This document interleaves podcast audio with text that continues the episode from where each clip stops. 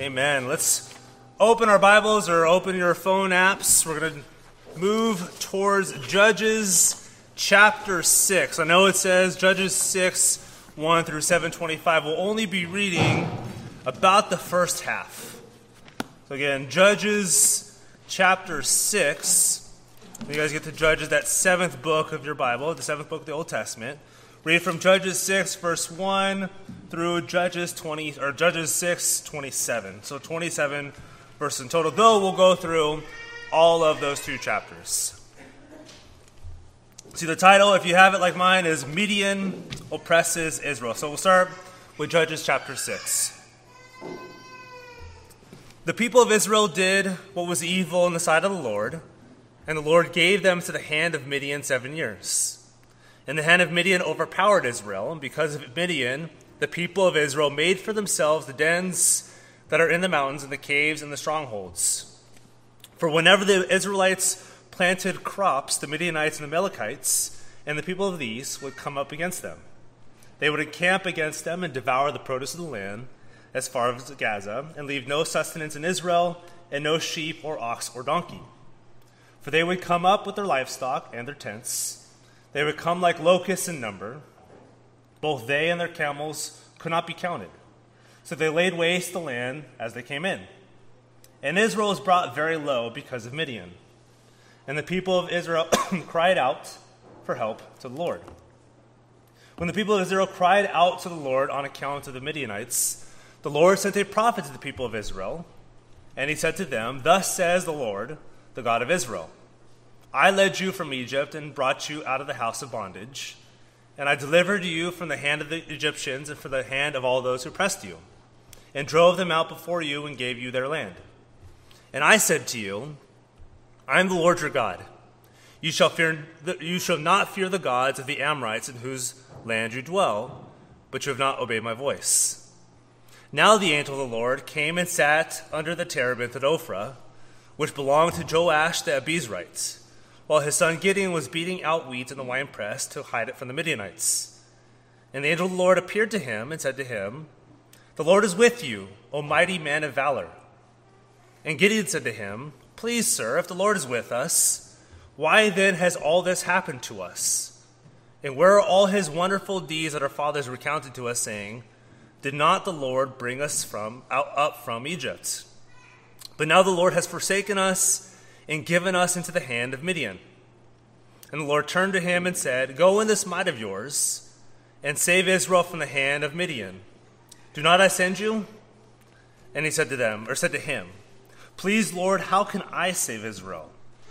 Behold, my clan is the weakest in Manasseh, and I am the least in my father's house.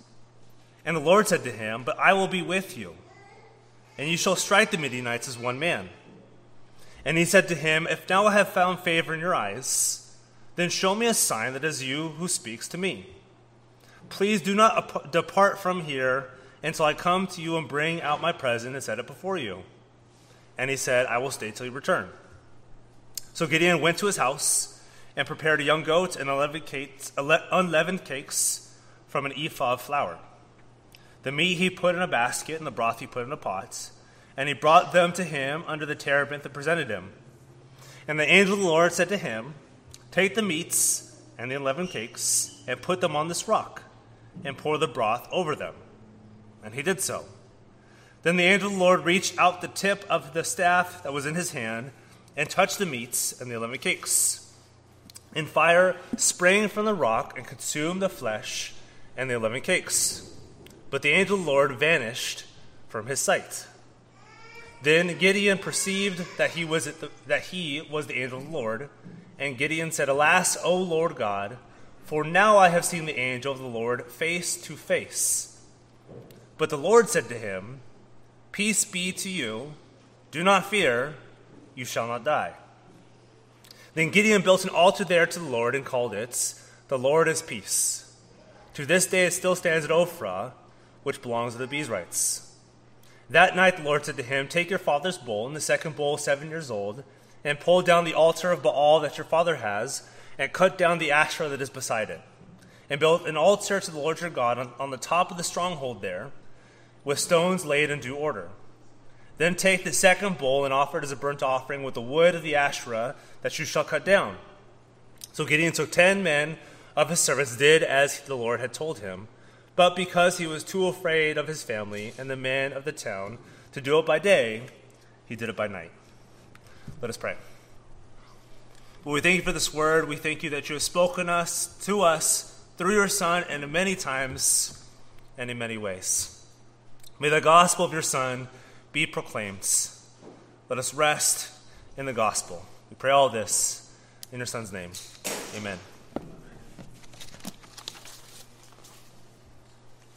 So in 2018, Times Magazine profiled who's likely to be the most celebrated U.S. soldier from World War I Alvin York. But prior to enlisting, enlist, enlisting, he wrote these words on his draft registration card in an answer to an exemption from the draft.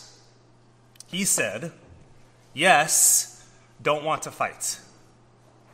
When asked to join the ranks, he claimed he couldn't kill a soul based on moral grounds, but the military denied his request. So he reluctantly entered on November 14, 1917, in the 82nd Infantry Division. So he grappled with pacifism until his officers convinced him that the only way to keep peace was to eradicate evil. It took months. Alvin was ostracized, mocked, and ridiculed. But what happened on October 8th of 1918 changed both York and those around him. He witnessed death and destruction of several in his unit and saw that he must fight to prevent further bloodshed among his fellow soldiers. He charged up a hill against machine gun fire faced 19 soldiers by himself. Another wave of enemy soldiers, wounding several in his unit, but eventual surrender of their lieutenant, who ordered his soldiers to stand down to Alvin. One single soldier. York himself marched 132 prisoners back without a scratch in his body. He was awarded the Medal of Honor the very next year. The least likely person to receive this received the Medal of Honor. So, what Alvin York was to the lore of World War I history, whether or not we've heard him before, Gideon is kind of to the Old Testament. In Judges in particular, he's the most reluctant deliverer, pointing us towards another. But before we move to Gideon, we can quickly situate ourselves. In Judges 4 to 5, a couple weeks ago, we saw with Deborah and Barak a prophecy, an unlikely deliverer, and a strong extolling of the deliverance of Israel out of Canaanite hands, continuing the line of the seed of promise. And so, here with Gideon, you actually get the story of Deborah and Barak on a national scale, on a wider scale. And we'll trace this through the continuing narrative of Judges, finding the preservation of the promised seed in Genesis 3 through this humble deliverer from humble roots, don't we don't expect through Gideon. So see this as you see in your outline. You'll see this first from the raising from humility from verses 1 through 24. You'll see the razing with a Z of Baal, so this razing of false worship. You see the magnification of God, the dumbing down of these warriors for the extolling of God. This is from verses 33 to 718. And lastly, strangely, the magnification of man. Verses 19 through 25, pointing us towards who Gideon really is. And so in Judges 6 to 7, you catch a glimpse of a humble deliverer, an unlikely deliverer, who shows glimpses of the ministry of our Lord Jesus Christ and kind of looks like David. So, after the serpent crushing work of Jael, the battles under Barak, who's raised up next? This brings to our first point the raising of Gideon. Raising from this humility. Immediately after the song of Deborah and Barak, and Barak in 531, what do we read in verse 1? Did the Israelites figure it out? Oh, we've been saved again. We've been delivered once again we can trust our Lord again. No. The people of Israel did what was evil in the sight of the Lord, and the Lord gave them to the hand of Midian seven years. Another deliverer is needed. And you start to get the sense that this process might never end. They need a perfect deliverer. We also wonder, too, and we also wonder of this of ourselves Will this obedience ever be learned? After these delivers, are we going to learn our lesson? In verses 2 through 5, we get a similar report of the Lord handing the Israelites over to the oppressor. But what is this flip? Precisely what the Israelites are supposed to be doing to Canaan. They're supposed to be putting them under subjection. Now, who is subjecting who? It also sounds really similar to what Samson does to the Philistines in chapter 15 when he destroys the fields during the time of Philistine harvest. So instead of Israel waging war against the Canaanite nations, who is waging war against who? This script has been flipped. They're supposed to be taking over this land, now they're being taken over. Who will come and save them? So the Israelites are backed into this corner. They're back to the dens, the caves, and the strongholds. And they're persistently obedient. Will this ever end? And in verse 6, and Israel was brought very low because of Midian. The people of Israel cried out for help to the Lord. And you think by now the Lord's like, I think you should know what you should be doing. I'm going to leave you alone. Figure this out on your own. You can do it. You already know what I'm going to tell you. But no, he actually he comes. He sends the messenger. Yet in verse 7, the Lord, like I said, is faithful. He doesn't respond in the book of Judges how either we would respond or how you would expect him to respond to a consistently disobedient people like ourselves. He comes to the rescue yet again. And verses 8 to 9, he brings to their attention once again their deliverance from Egypt, the Exodus. This is two generations before those in Judges. It's likely their grandparents are telling them stories about the Exodus. They know what the Lord can do. They've heard it. Some of them might have seen this. And that they consistently, like we heard this morning, they're, they're kind of practical atheists. Are you really sure you can do this for us again? The Lord is reminding them that He is their faithful Lord. He is our faithful Lord.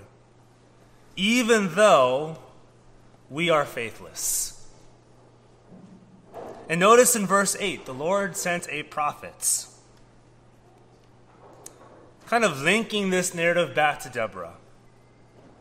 Yet this time, as we'll see, the Lord actually raises a deliverer. And this actually begins the longest and the most formally constructed call narrative. You can kind of think of it as the advent of Gideon. So something big is brewing. In verse 10, he brings the indictments he brought against Israel that we saw in Judges chapter 2. Verses 11 through 16 bring in Gideon and his interaction with the messenger of the Lord. So Gideon's this, this wheat beater in a wine press. Is that where you expect the Lord's deliverer to come through? Or from that elite warrior school down the road, bringing up these warriors who look like a warrior. There's a wheat beater and a wine press, the place you look for for your next judge. Verse 12 has the messenger naming Gideon, O mighty man of valor. Again, is that what we expect for this person beating wheat in a wine presser? Mighty man of valor is an explicitly military term, calling him, You are the best at what you do. It's almost ironic. It's almost as if the Lord is calling him this to make him this, not because he is. And then nearly an identical formula to Isaiah 7:14, Emmanuel, I will be with you. That is why Gideon is the mighty man of valor. Not because he himself. And like I said, this is an explicitly military term. It's almost like the Lord is saying, By me being with you, you are this. You will deliver my people. But then Gideon, what does he do? Right after being called the mighty man of valor, does he accept it and say, let's do it? He actually blames the Lord right after being called the mighty man of valor. He blames the Lord for what? For the calamity against Israel. When clearly it's Israel's fault. Israel has failed, not the Lord. Who is Gideon saying that actually failed? Saying the Lord failed. Have you not noticed this? Have you been away from us? So Gideon's kind of an example of those of us, we know what God has done in our past. We, those who have memorized the creed, but we find our present reality chafing against what we know is true. Stories of past deliverance seem irrelevant in present chaos. Is this not true of us? Is God not faithful to us, even in the craziest crises that we face? Is His power diminished by anything going on? By political strain, by debates of morality. And so, a little story my wife was notified, some of you may know, in December of 2019 that she was going to lose her job. The problem was we had just moved there three months ago. And in January 2020, she secured a position in Orange County. What's the problem with Orange County? We live in San Diego. It's about an hour's drive in the county we just moved into. We both very seriously questioned God. We asked, why would you place us in San Diego only to put her back where we just moved from? But then, as we know, the unthinkable happens. A global pandemic wrapped the country in a frenzy. Yet, by God's sovereignty, this actually allowed her to work from home. Had she kept her original position, everybody at her original position lost their job. And she got a job in Orange County, and she kept it. And so, as we were questioning ourselves later on, why do we question God's faithfulness? As He did for the Israelites, for the grandparents, He saved them through Egypt, and yet we still find ourselves questioning God. And so verse 15 brings to light connections with actually Moses' call. So we see both backward facing in Gideon and forward facing in Gideon. To the call narrative in Exodus 3. What problem does Moses have? Does anybody know? Stuttering problem. Can't speak. Who does he tell the Lord, no, go talk to this guy? Tells him to go to Aaron. What does Gideon do? I'm too weak. I can't do this. I come from the least tribe. Why are you coming to me? Why are you going to the least tribe of Manasseh? the smallest and weakest tribe in Israel. He's like, How can I save Israel? How can I do this? When we know the Lord says, I will be with you. This is not Gideon, but it's the Lord. Verse 16 says this again I will be with you. In verses 16 through 24, Gideon questions the veracity of this messenger and the Lord's word that he's being called to deliver Israel. So he gathers all these sacrificial elements. The messenger of God instructs him on how to properly administer the sacrifice. And in verse 21, the messenger follows through. What happens in verse 22? Does the messenger stick around? He goes up with the sacrifice. That should shock us.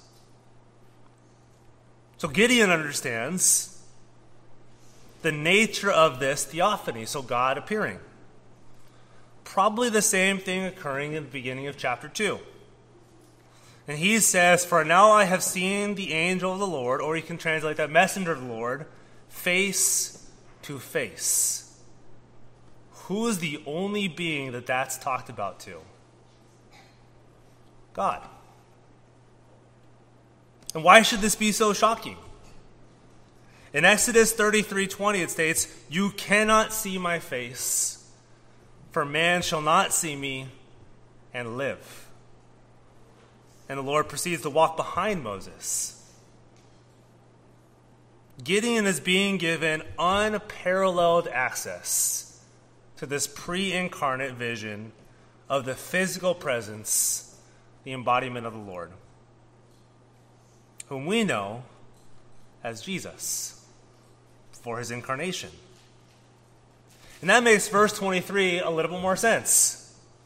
Peace be to you. Do not fear. You shall not die. Gideon's freaking out. I just saw God face to face. And that's when the Lord says, I will be with you. That's what makes him the mighty man of valor. And so Gideon makes an altar. He's seen him, he's communed with him, he makes an altar.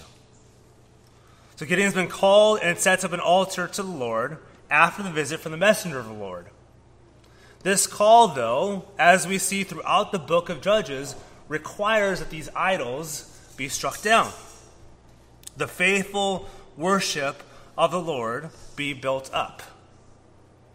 So, what's Gideon going to do? Brings us to point two the razing, also the destruction of idol worship, specifically Baal and Asherah. So it's now time for Gideon to destroy false worship, break down the idols, so that the presence of the Lord stays in their midst, as is the call for every other judge and every other prophet. Verse 25 and 26 have the Lord giving Gideon the instruction to destroy the altars of Baal and the Asherah. And if verse 27 ended before the second set or second part of the sentence, all would be good. Gideon has already been confirmed in his call, yet we still see he still struggles with the fear of man. He does this in secret. Verses 29 to 32 then introduce a new strain to Gideon and his background. He looks a little like Abraham, too, which makes his call all the more unlikely as Israel's representative and judge of pure worship. Verse 25 touches on it when it says, Pull down the altar of Baal that your father has. Who else comes from a pagan family that we're hearing about in the morning? Abraham. What family does Gideon come from? A pagan family. Again, is this the one we expect to deliver Israel from obscurity from a pagan land? Not at all. So Gideon comes from a line of worshippers because, but these idol worshippers are Are they Canaanites? They're Israelites. He comes from Israelites' people versus Abraham, who came from Canaanites. Gideon comes from Manasseh, which is an Israelite tribe. His father is an idol worshiper. One commentator puts it the Canaanization, you can call it the paganization of Israel, appears complete, leaving us amazed that the Lord was still interested in delivering them. And then Joash in verse 31, who's Gideon's father, and an idol worshiper that interjects between these death threat states, if he, speaking of the Lord, or speaking of those idols, is God, let him contend for himself, because his altar has been broken down. The Lord needs no service. The idols need to be built back up. You then hear that Gideon's name is Jerubbaal, which means that Baal, let Baal contend against him. This may need a little nuance. It might be better translated. Let Baal contend for himself. That's Gideon's given name, Jerubbaal. That shows us what his background is. So, as of right now, the altar of Baal has been smashed, as well as the Asherah. Gideon looks like he's learning faithfulness. He looks like he's learning obedience. And in some sense, in some small sense, like us, trust in the word of the Lord, even though he yet still doubts. But the Lord is not done with him. The Lord will show him to what lengths he will go in order to magnify his glory and the salvation of his people.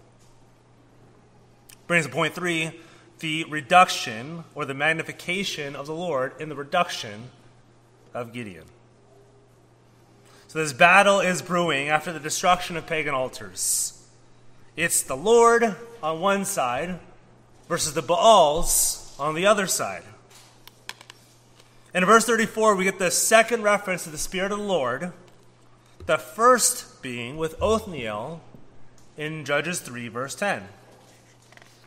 So Gideon's being clothed for war with the spirits of the Lord, the one whom the Lord himself promised when he said, I will be with you. There he is.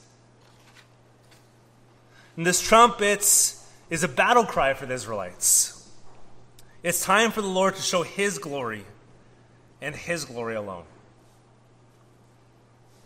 In verse 46 or 36 to 40, Gideon questions the hand of the Lord yet again to save through Gideon. He's been called in a way similar to Moses.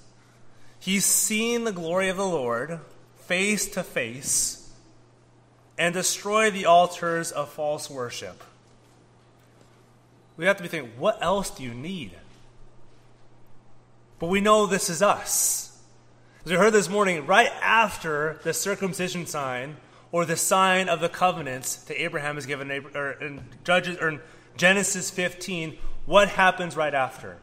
What happens right after in Judges 12, after the Lord says, I will increase your seed and multiply you, what does Abraham do in, in Genesis 13 and in 14? Though we've been given this, we are fallen creatures, just as Gideon is. So he tests the Lord by asking for the fleece to be wet and the ground to be dry. And then again, flipping it by the ground to be wet and the fleece to be dry. And what's astonishing is the Lord does it. He accepts it. He says, I will show you. Yet you are faithless. I am faithful. And this is true of us. We're just like Gideon. Not in the good way, but in all the bad ways. we know He's faithful to us. He will stay faithful to us. And as Gideon is getting ready for war, the Lord is not satisfied. He wants it to be undeniably clear who is sovereign in this situation. That when salvation comes to Israel, when they're delivered from their oppressors, it's by the Lord's hand and the Lord's hand alone. So, chapter 7, verses 2 through 7 describe these measures by the Lord to cut down the army to a small remnants. First, by testing Israelite fear for going to war, which chops the army in a third. They go from 32,000 to 10,000. Then, kind of this odd test for how they drink water from a nearby area of water. It's most likely to do with those Israelites who, when they go to, dra- go to grab water, who does in the best position, who has the most defined position for grab, leveraging their position, how well they move in drinking the water. The Lord wants these smallest remnants, the chosen few. He wants to be undeniably certain for the Israelites if you win, it's my glory, not yours. Then in verses 8 to 9, we get a quick preview to the battle to come. Highly reminiscent, looks really similar to the Battle of Jericho in Joshua 6. In verse 9, he promises them, I have given it into your hand, which is exactly how he begins Judges 1 I have given these lands into your hand. This victory is sure, it's already in the Lord's hands. In verses 10 to 15, they can seem entirely random at first, with a dream and interpretation cutting right between where they start the war and where they complete the war. But it's God's sovereignty all the way through. Leads Gideon to the outposts of the Midianites and the Amalekites and the people of the east camp to overhear this dream. The army of Gideon is then juxtaposed to the oppressor's armies, locusts in abundance. It's meant to press further into Look how small you are, what I'm going to do with you. Look how vast this army you're going against. And though odd, the interpretation of cake, of barley, and tents, they're given to us an interpretation, verse 14 For the hand of the Lord has given Gideon the war. And then Gideon worships after hearing the dream. Verse 16 then brings us back to the company of Gideon with trumpets and empty jars and torches.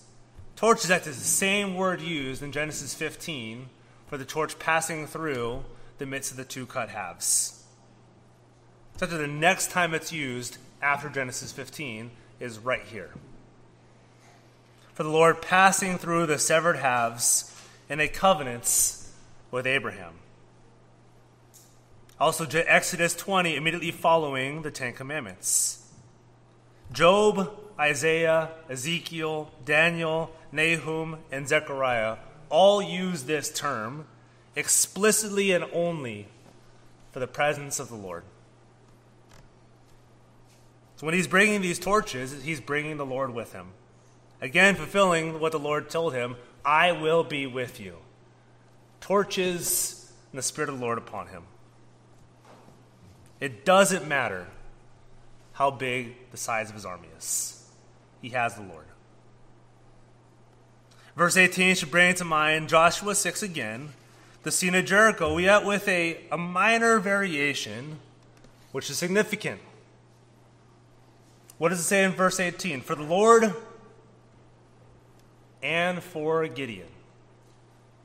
Verses when Joshua shouts, Shout, for the Lord has given you this city.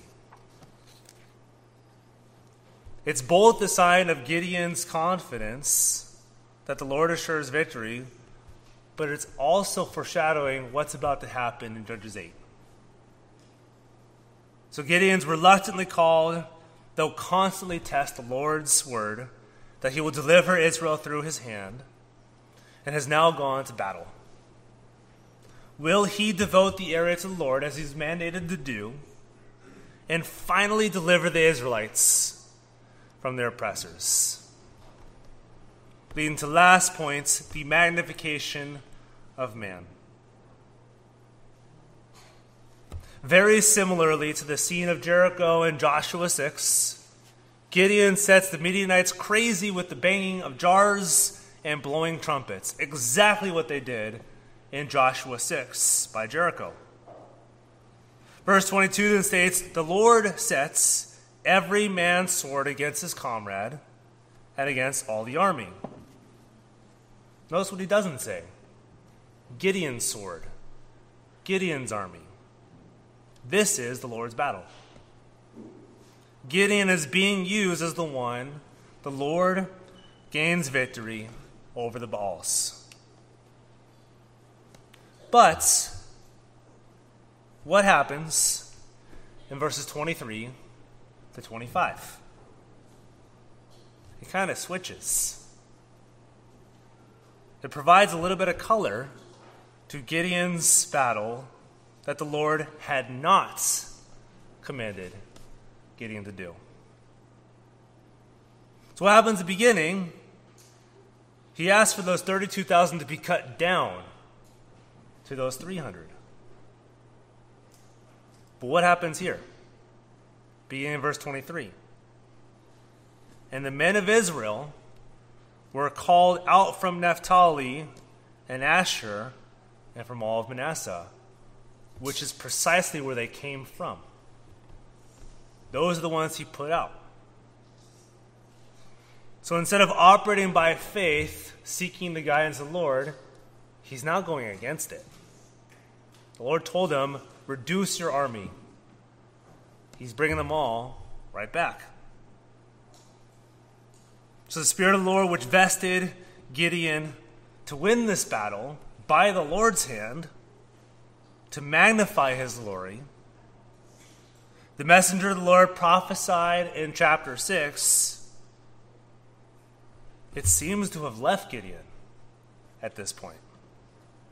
This is not what the Lord commanded Gideon to do.